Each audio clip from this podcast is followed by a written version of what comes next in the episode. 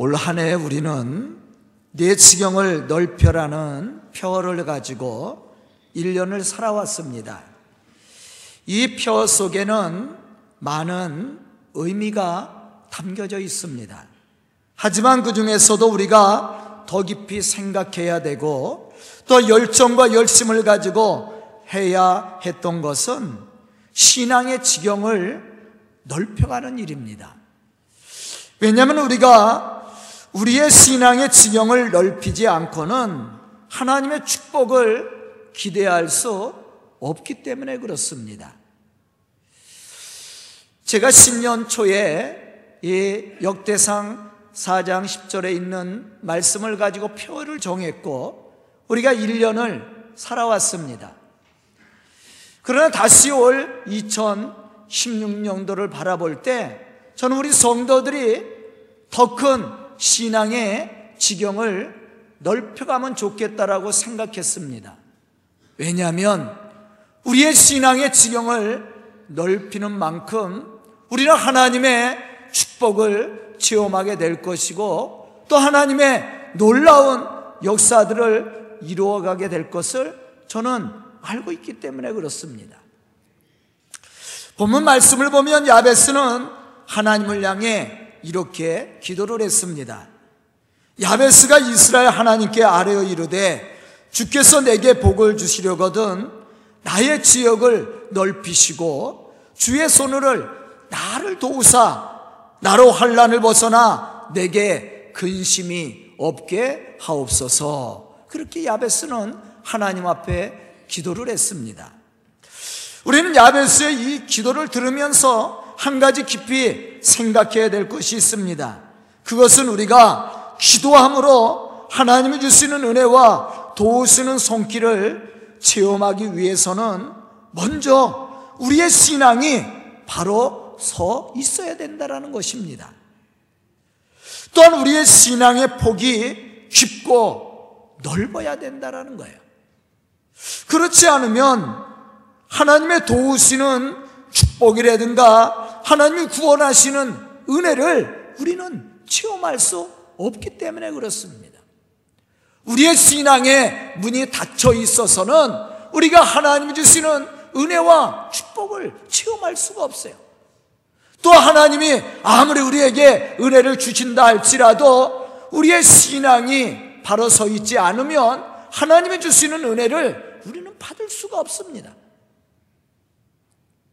만약 야베스가 자신이 태어난 환경만을 보고 자신의 삶을 비관하고 하나님을 향해 원망과 불평을 끊이지 않았다면 그는 더 이상 하나님 앞에 귀중한 자로 또 하나님 앞에 축복된 사람으로 하나님의 그 역사 속에 기록되지 못했을 겁니다. 그런데 어떻게 하나님 앞에 귀중한 자로 많은 사람들 앞에 귀감이 되는 축복의 사람이 될 수 있었는가 하는 것입니다. 우리 오늘 말씀을 통해 그 비결을 발견해야 되고 우리도 야베스와 같이 하나님을 향한 더 큰 믿음의 비전을 가지고 하나님의 축복의 역사를 이루어갈 수 있어야 됩니다. 그렇다면 무엇이 야베스를 이렇게 특별한 사람으로 만들었는가? 첫째는 믿음이었습니다.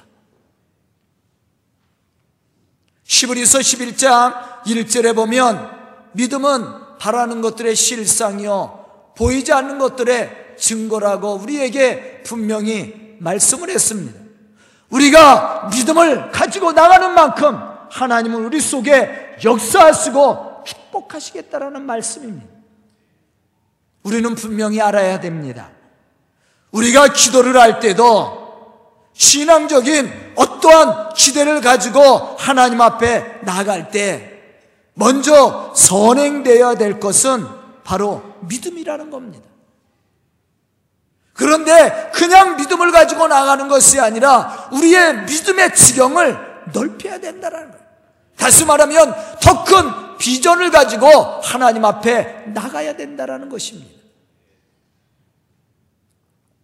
사실 하나님은 능력이 많으신 분입니다. 또 우리를 축복하실 수 있는 모든 것을 가지신 분이십니다. 하지만 우리가 믿음의 지형을 넓히지 않는다면 하나님의 아무리 능력이 있고 우리를 축복하시려고 한다 할지라도 우리는 받을 수가 없어요. 우리가 믿음으로 준비한 만큼 우리는 하나님의 은혜나 하나님의 축복을 받을 수가 있습니다. 열왕기상 4장 1절로부터 7절에 보면 엘리사의 제자의 아내 중 한 여인이 엘리사를 찾아와서 물질적인 도움을 청했습니다. 그때 엘리사는 이렇게 그 여인에게 물었습니다. 내 집에 무엇이 있느냐? 내게 말하라. 이 질문 아주 중요한 질문입니다. 내 집에 무엇이 있느냐? 다시 말하면 내가 어떠한 믿음을 가지고 내게 나왔느냐? 고백하라는 거예요. 여러분들 오늘 어떠한 신앙의 모습을 가지고 나왔습니까? 아마 여러분들이 가지고 나온 신앙만큼 오늘 은혜를 받을 겁니다. 그러나 불신앙을 가지고 나왔다면 아무리 말씀을 들어도 아무런 은혜를 받지 못할 거예요. 내 집에 무엇이 있느냐? 너 무엇을 가지고 있느냐?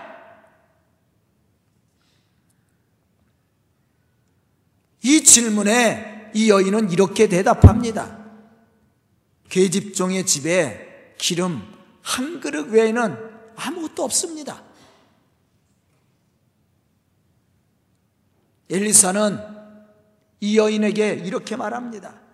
너는 바깥에 나가서 모든 이웃에게 그릇을 빌리라. 빈 그릇을 빌리되 조금 빌리지 말고 너는 내 두 아들과 함께 들어가서 문을 닫고 그 모든 그릇에 기름을 부어 차는 대로 옮겨 놓으라. 엘리사가 뭐라고 얘기했어요? 그릇을 빌려오라 그랬어요. 그러나 조금 빌려오지 말라 그랬습니다. 그렇다면 이 여인이 얼만큼 축복을 받았습니까? 그릇만큼 받은 거예요. 빌려온 그릇만큼 받은. 그 이상도 그 이하도 아닙니다. 분명히 엘리사가 이 여인에게 얘기했습니다. 너는 이웃에게 그릇을 빌려오라. 그러나 조금 빌려오지 말라. 무엇을 준비하라는 얘기입니까? 믿음의 그릇이요. 믿음의 그릇을 준비하라는 얘기입니다. 그러나 조그만 믿음의 그릇을 준비하지 말고 큰 것을 준비하라는 거예요. 내가 네가 그릇을 준비한 것만큼 내가 너에게 복을 주겠다라는 얘기입니다. 우리는 하나님의 축복을 얼만큼 받을 수 있습니까?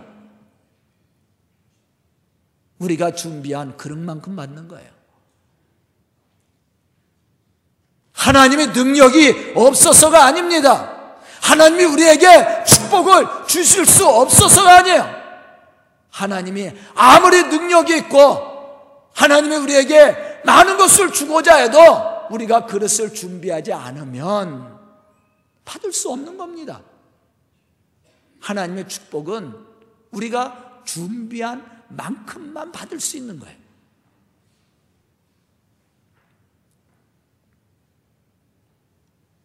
우리도 마찬가지입니다. 우리가 믿음으로 준비한 만큼 우리는 하나님이 주시는 은혜를 받을 수가 있는 겁니다. 그러므로 우리는 믿음의 지경을 넓혀가야 되는 거예요. 10편 81편 10절에 보면 이렇게 말씀하고 있습니다. 나는 너를 애굽 땅에서 인도해낸 여호와 내 하나님이니 내 입을 넓게 열라 내가 채우리라. 하나님이 우리에게 채워 주신다고 얘기했습니다. 그런데 그 전에 하나님이 당신을 뭐라고 얘기했습니까? 내가 애굽에서 인도해낸 내 하나님 여호와라고 얘기했어요. 아멘. 하나님은 전능하신 분이에요. 무엇이든지 하실 수 있는 분이라고 지금 이야기하고 있는 겁니다. 그러면서 그릇을 준비하라는 거예요. 그만큼 내가 채워주겠다.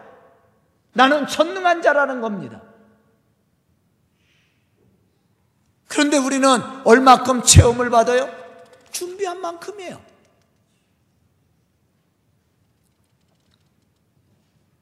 하나님은 분명히 우리가 믿음의 기대를 가지고 구할 때 우리가 준비한 믿음의 그릇만큼 응답하시겠다고 말씀을 했습니다. 그러므로 우리는 믿음의 지경을 넓혀놔야 됩니다. 그래야만이 하나님의 그 큰 역사라든가 하나님의 축복의 은혜를 우리가 체험할 수 있는 거예요. 오늘 말씀 속에 나와 있는 야베스도 마찬가지입니다. 그는 자신의 연약함을 너무나도 잘 알고 있었던 믿음의 사람이었습니다. 하지만 그것으로 인해 그는 실망하거나 좌절하지 않았습니다. 다만 하나님의 자신의 삶 속에 함께 하시고 개입하시면 모든 것이 가능할 거라고 그는 믿었습니다.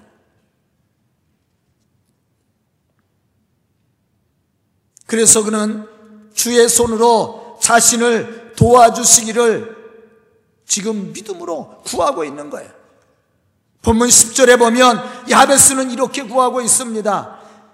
주께서 내게 복을 주시려거든 나의 지역을 넓히시고 주의 손으로 나를 붙드사 나로 환란을 벗어나 근심이 없게 하옵소서. 여기서 손은 하나님의 힘과 능력을 상징하고 있습니다. 다시 말하면 하나님의 능력의 손이 우리의 삶을 붙들어 주실 때 우리는 세상을 이기고 하나님이 약속하신 축복을 받을 수 있다라는 얘기입니다. 그러나 더 중요한 것은 우리의 믿음이라는 거예요. 왜냐하면 우리가 믿음으로 준비한 만큼 우리는 하나님의 능력과 축복을 체험할 수 있기 때문에 그렇습니다. 야베스는 믿음의 그릇을 준비하고 하나님의 능력의 손길이 함께 하시기를 구했습니다. 이렇게 그가 믿음으로 구하였을 때 그 기도에 하나님이 응답하셨다라는 얘기예요. 야고보서 1장 5절로부터 6절에 보면 이렇게 말씀하고 있습니다. 너희 중에 누구든지 지혜가 부족하거든 후이 주시고 꾸짖지 아니하시는 하나님께 구하라. 그러면 주시리라. 오직 믿음으로 구하고 조금도 의심하지 말라. 아멘. 하나님은 우리에게 후히 주시는 분이십니다. 넘치도록 우리를 축복하시는 분이에요. 그런데 문제가 어디에 있습니까? 우리의 신앙에 있는 거예요. 오직 믿음으로 구하고 조금도 의심하지 말라는 겁니다. 다시 말하면 믿음의 그릇을 준비하라는 거예요. 그러면 내가 너에게 후이 넘치도록 채워주시겠다라는 얘기예요. 그런데 만약에 우리의 신앙이 닫혀 있다고 생각해 보십시오. 우리가 하나님을 향해 불신앙을 가지고 나왔다고 생각해 보십시오. 그럼 우리 하나님이 주시는 은혜와 축복을 받을 수가 없습니다.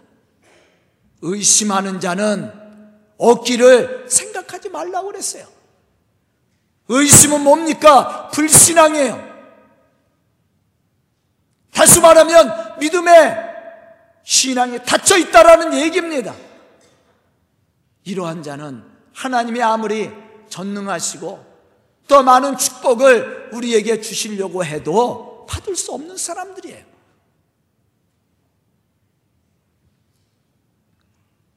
그러므로 우리는 믿음의 그릇을 준비해야 됩니다.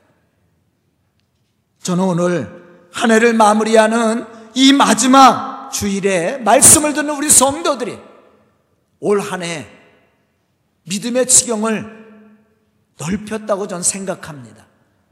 내년도에는 여러분들의 준비한 믿음의 그릇에 하나님의 축복과 하나님의 역사하시는 은혜가 넘칠 수 있기를 주님의 이름으로 축원합니다.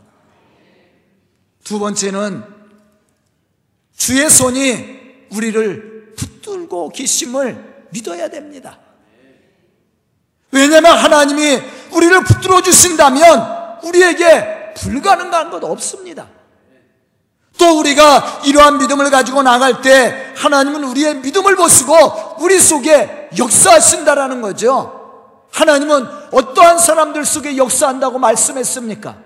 믿음의 사람이에요. 믿는 자 속에 역사하시느니라. 믿음의 기도, 의인의 기도는 역사하는 심이 큼이니라. 아멘. 내 믿음대로 될지어다. 사랑하는 성도 여러분, 믿음만큼 맞는 겁니다. 우리가 하나님을 믿음으로 붙들어야 됩니다. 뿐만 아니라 하나님이 우리를 붙들고 계심을 믿어야 되는 거예요. 그럼 문제될 것이 없어요. 빌보서 4장 13절에 보면 바울은 이렇게 고백하죠. 내게 능력 주시는 자 안에서 내가 모든 것을 할 수 있느니라. 하나님이 우리와 함께 하시면 모든 것이 되어지는 겁니다. 문제는 우리가 불신앙을 가지고 하나님 앞에 나왔다라는 거예요. 믿는다고는 고백하는데 우리가 의심하는 마음을 품고 나왔단 말입니다. 이러한 자들 속에는 하나님의 역사도 축복도 없는 거예요. 하나님이 함께 하시면 두려울 것도 부족할 것도 없습니다. 그러므로 우리는 하나님이 우리와 함께 하시고 우리를 붙들어 주심을 구해야 되고 또한 믿어야 됩니다. 야베스도 마찬가지였습니다. 그는 하나님 앞에 나가 기도하면서 하나님을 의심하지 않았습니다. 다만 전능하신 하나님이 나와 함께 하시고 그 하나님이 나를 붙들어 주심을 그는 믿었습니다. 그렇기 때문에 그는 그의 삶을 자기의 삶을 하나님 앞에 맡길 수 있었다라는 것이죠. 우리가 하나님의 그 전능하신 은혜와 축복을 체험하려면 우리와 함께 하시고 축복하시는 하나님을 믿어야 됩니다. 그리고 우리의 삶을 그분께 맡겨야 되는 거예요. 사무엘상 17장 45절로부터 47절에 보면 다윗은 골리앗과 싸우러 나갈 때 이렇게 고백했습니다. 다윗이 블레셋 사람에게 이르되 너는 칼과 창과 단창을 가지고 나오거니와 나는 망군의 여호와의 이름을 가지고 나가노라.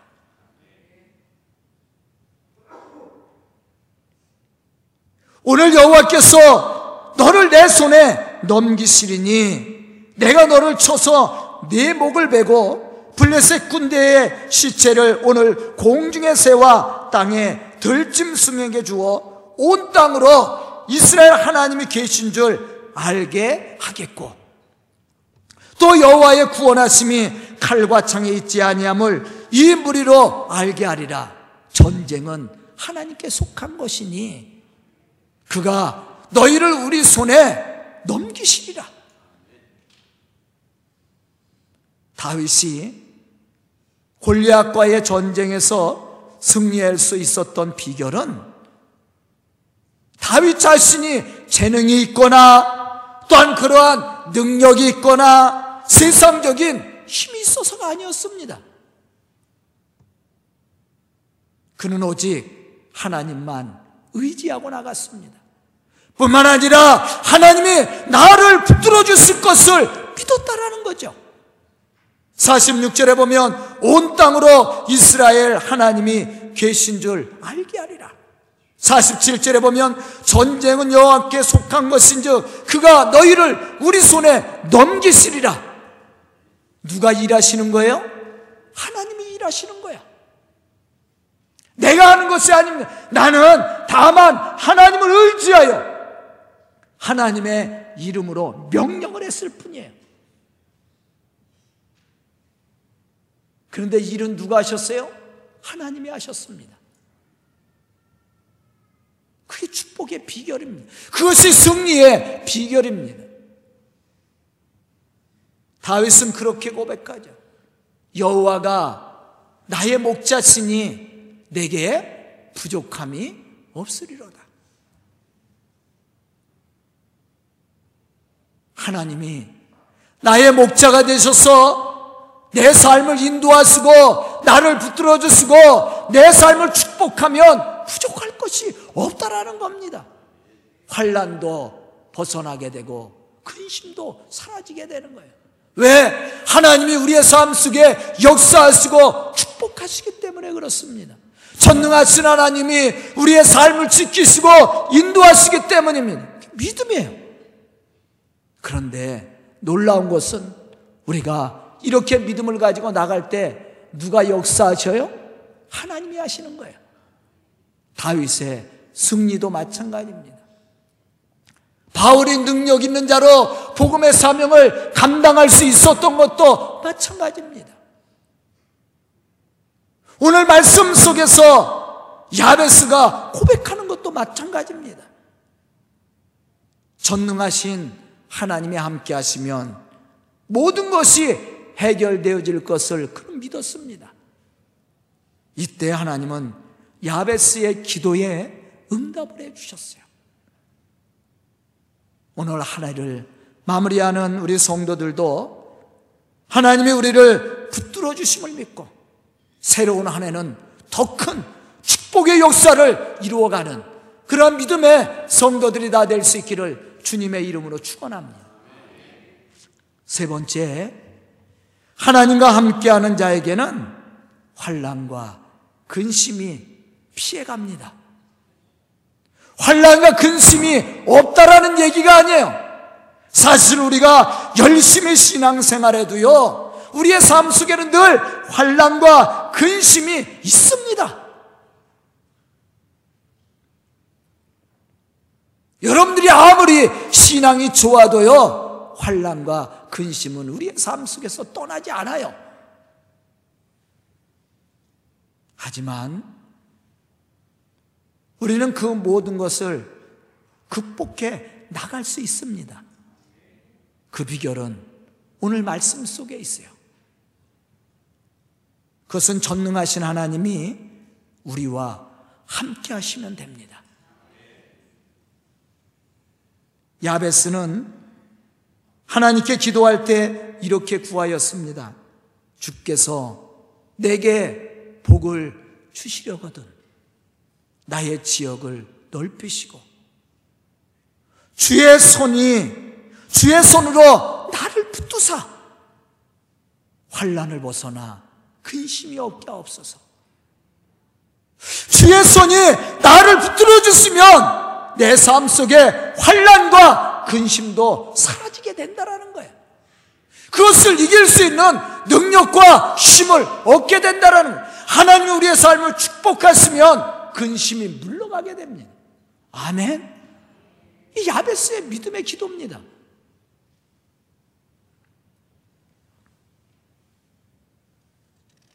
야베스의 이 기도는 참으로 지혜롭고 믿음 있는 기도라고 할 수가 있습니다. 아무리 우리의 지역이 넓어지고 주의 도우심으로 성공적인 삶을 산다 할지라도 우리의 삶 속에 환란이 끊이지 않고 근심이 사라지지 않으면요, 결코 복된 사람이 될 수가 없어요. 야베스는 이러한 사실을 너무나도 잘 알고 있었던 사람이었습니다. 그래서 그는 세상의 그 무엇보다도 모든 환란에서 벗어나 근심이 없게 해달라고 기도했던 거예요. 물론 지역이 넓어지고 하나님의 축복을 받는 것도 중요합니다. 그러나 근심과 걱정이 없어야 돼요. 세상의 부자들도 자살하는 경우가 얼마나 많이 있습니까? 왜 그렇습니까? 근심과 걱정 때문에 그래요.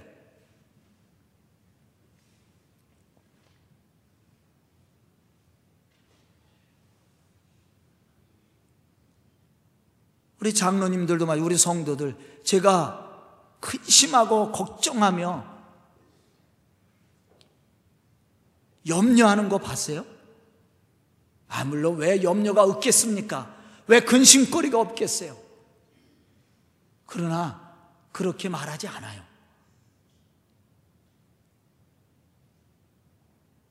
제가 근심하면 우리 성도들 더 얼마나 근심하겠어?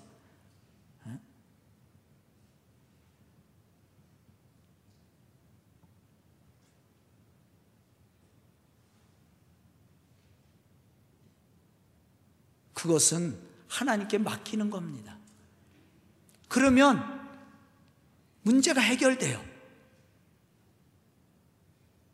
저희 어머님이 저에게 항상 이야기하는 거 있어요. 아, 김 목사는 매일 좋대. 제가, 아유, 괜찮아요. 제가 우리 부모님한테 그렇게 얘기합니다. 안 돼요. 그렇게 하면 안 돼요.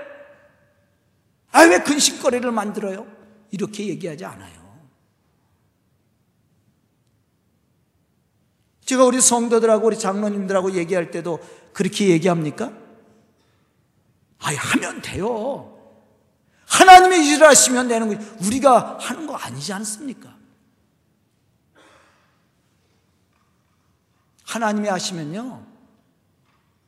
해결됩니다. 성경 속에 있는 믿음의 사람들은 그러한 믿음을 가지고 살았던 사람. 그런데 놀랍게도 그들의 믿음으로 고백하고 선포한 대로 그들의 삶 속에 열매가 맺어졌다라는 거예요.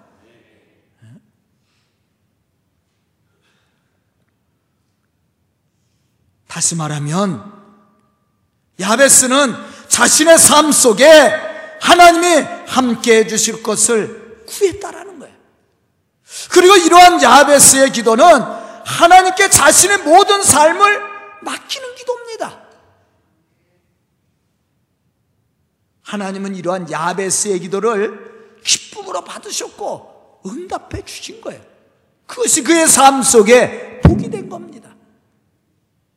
사실 우리의 삶 속에는 항상 환란이 있고 근심거리가 있습니다. 하지만 걱정할 것이 없어요. 왜냐하면 전능하신 하나님이 우리의 삶 속에 함께 하시면 환란도 근심도 두려울 것이 안 됩니다.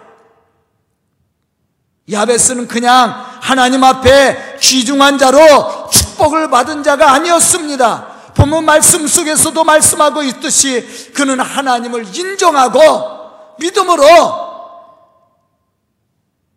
하나님께 그의 삶의 모든 것을 맡겼습니다. 그때 하나님은 야베스를 축복하사 존귀한 자로 세우시고 또 모든 환란과 근심 가운데서도 야베스를 내버려 두지 않고 그의 삶 속에 함께 하심으로 그를 건져 주었다라는 거예요. 이것이 그가 받은 축복입니다. 저는 오늘 말씀을 듣는 우리 성도들이 이러한 믿음의 사람들이 되기를 축복합니다. 2016년도는 환란이 벗어나고 근심이 사라져서 하나님 주신 은혜와 기쁨으로 영광의 찬송을 온전히 돌릴 수 있는 그러한 축복의 해가 될 수 있기를 주님의 이름으로 축원합니다. 기도드리겠습니다. 은혜로우신 아버지 하나님 감사와 찬송을 드립니다. 2015년도 마지막 주일을 맞이해서 하나님의 성전에 나와 예배드리는 우리 성도들 야베스와 같이 믿음의 사람이 되게 해주시고 믿음의 그릇을 준비하게 해주시고 또한 믿음의 그릇에 채워지는 축복을 체험하게 해주시옵소서 하나님이 우리를 붙드시고 우리의 삶 속에 함께 하심을 믿고 주님과 동행하며 주의 거룩한 역사들을 감당해 나가는 믿음의 사람들로 쓰임받게 해주시고 또 믿음의 축복의 사람들로 세상의 많은 사람들을 선포할 수 있는 믿음의 지혜를 허락하여 주시옵소서 예수님의 이름 받들어 축복하며 기도드리옵나이다. 아멘.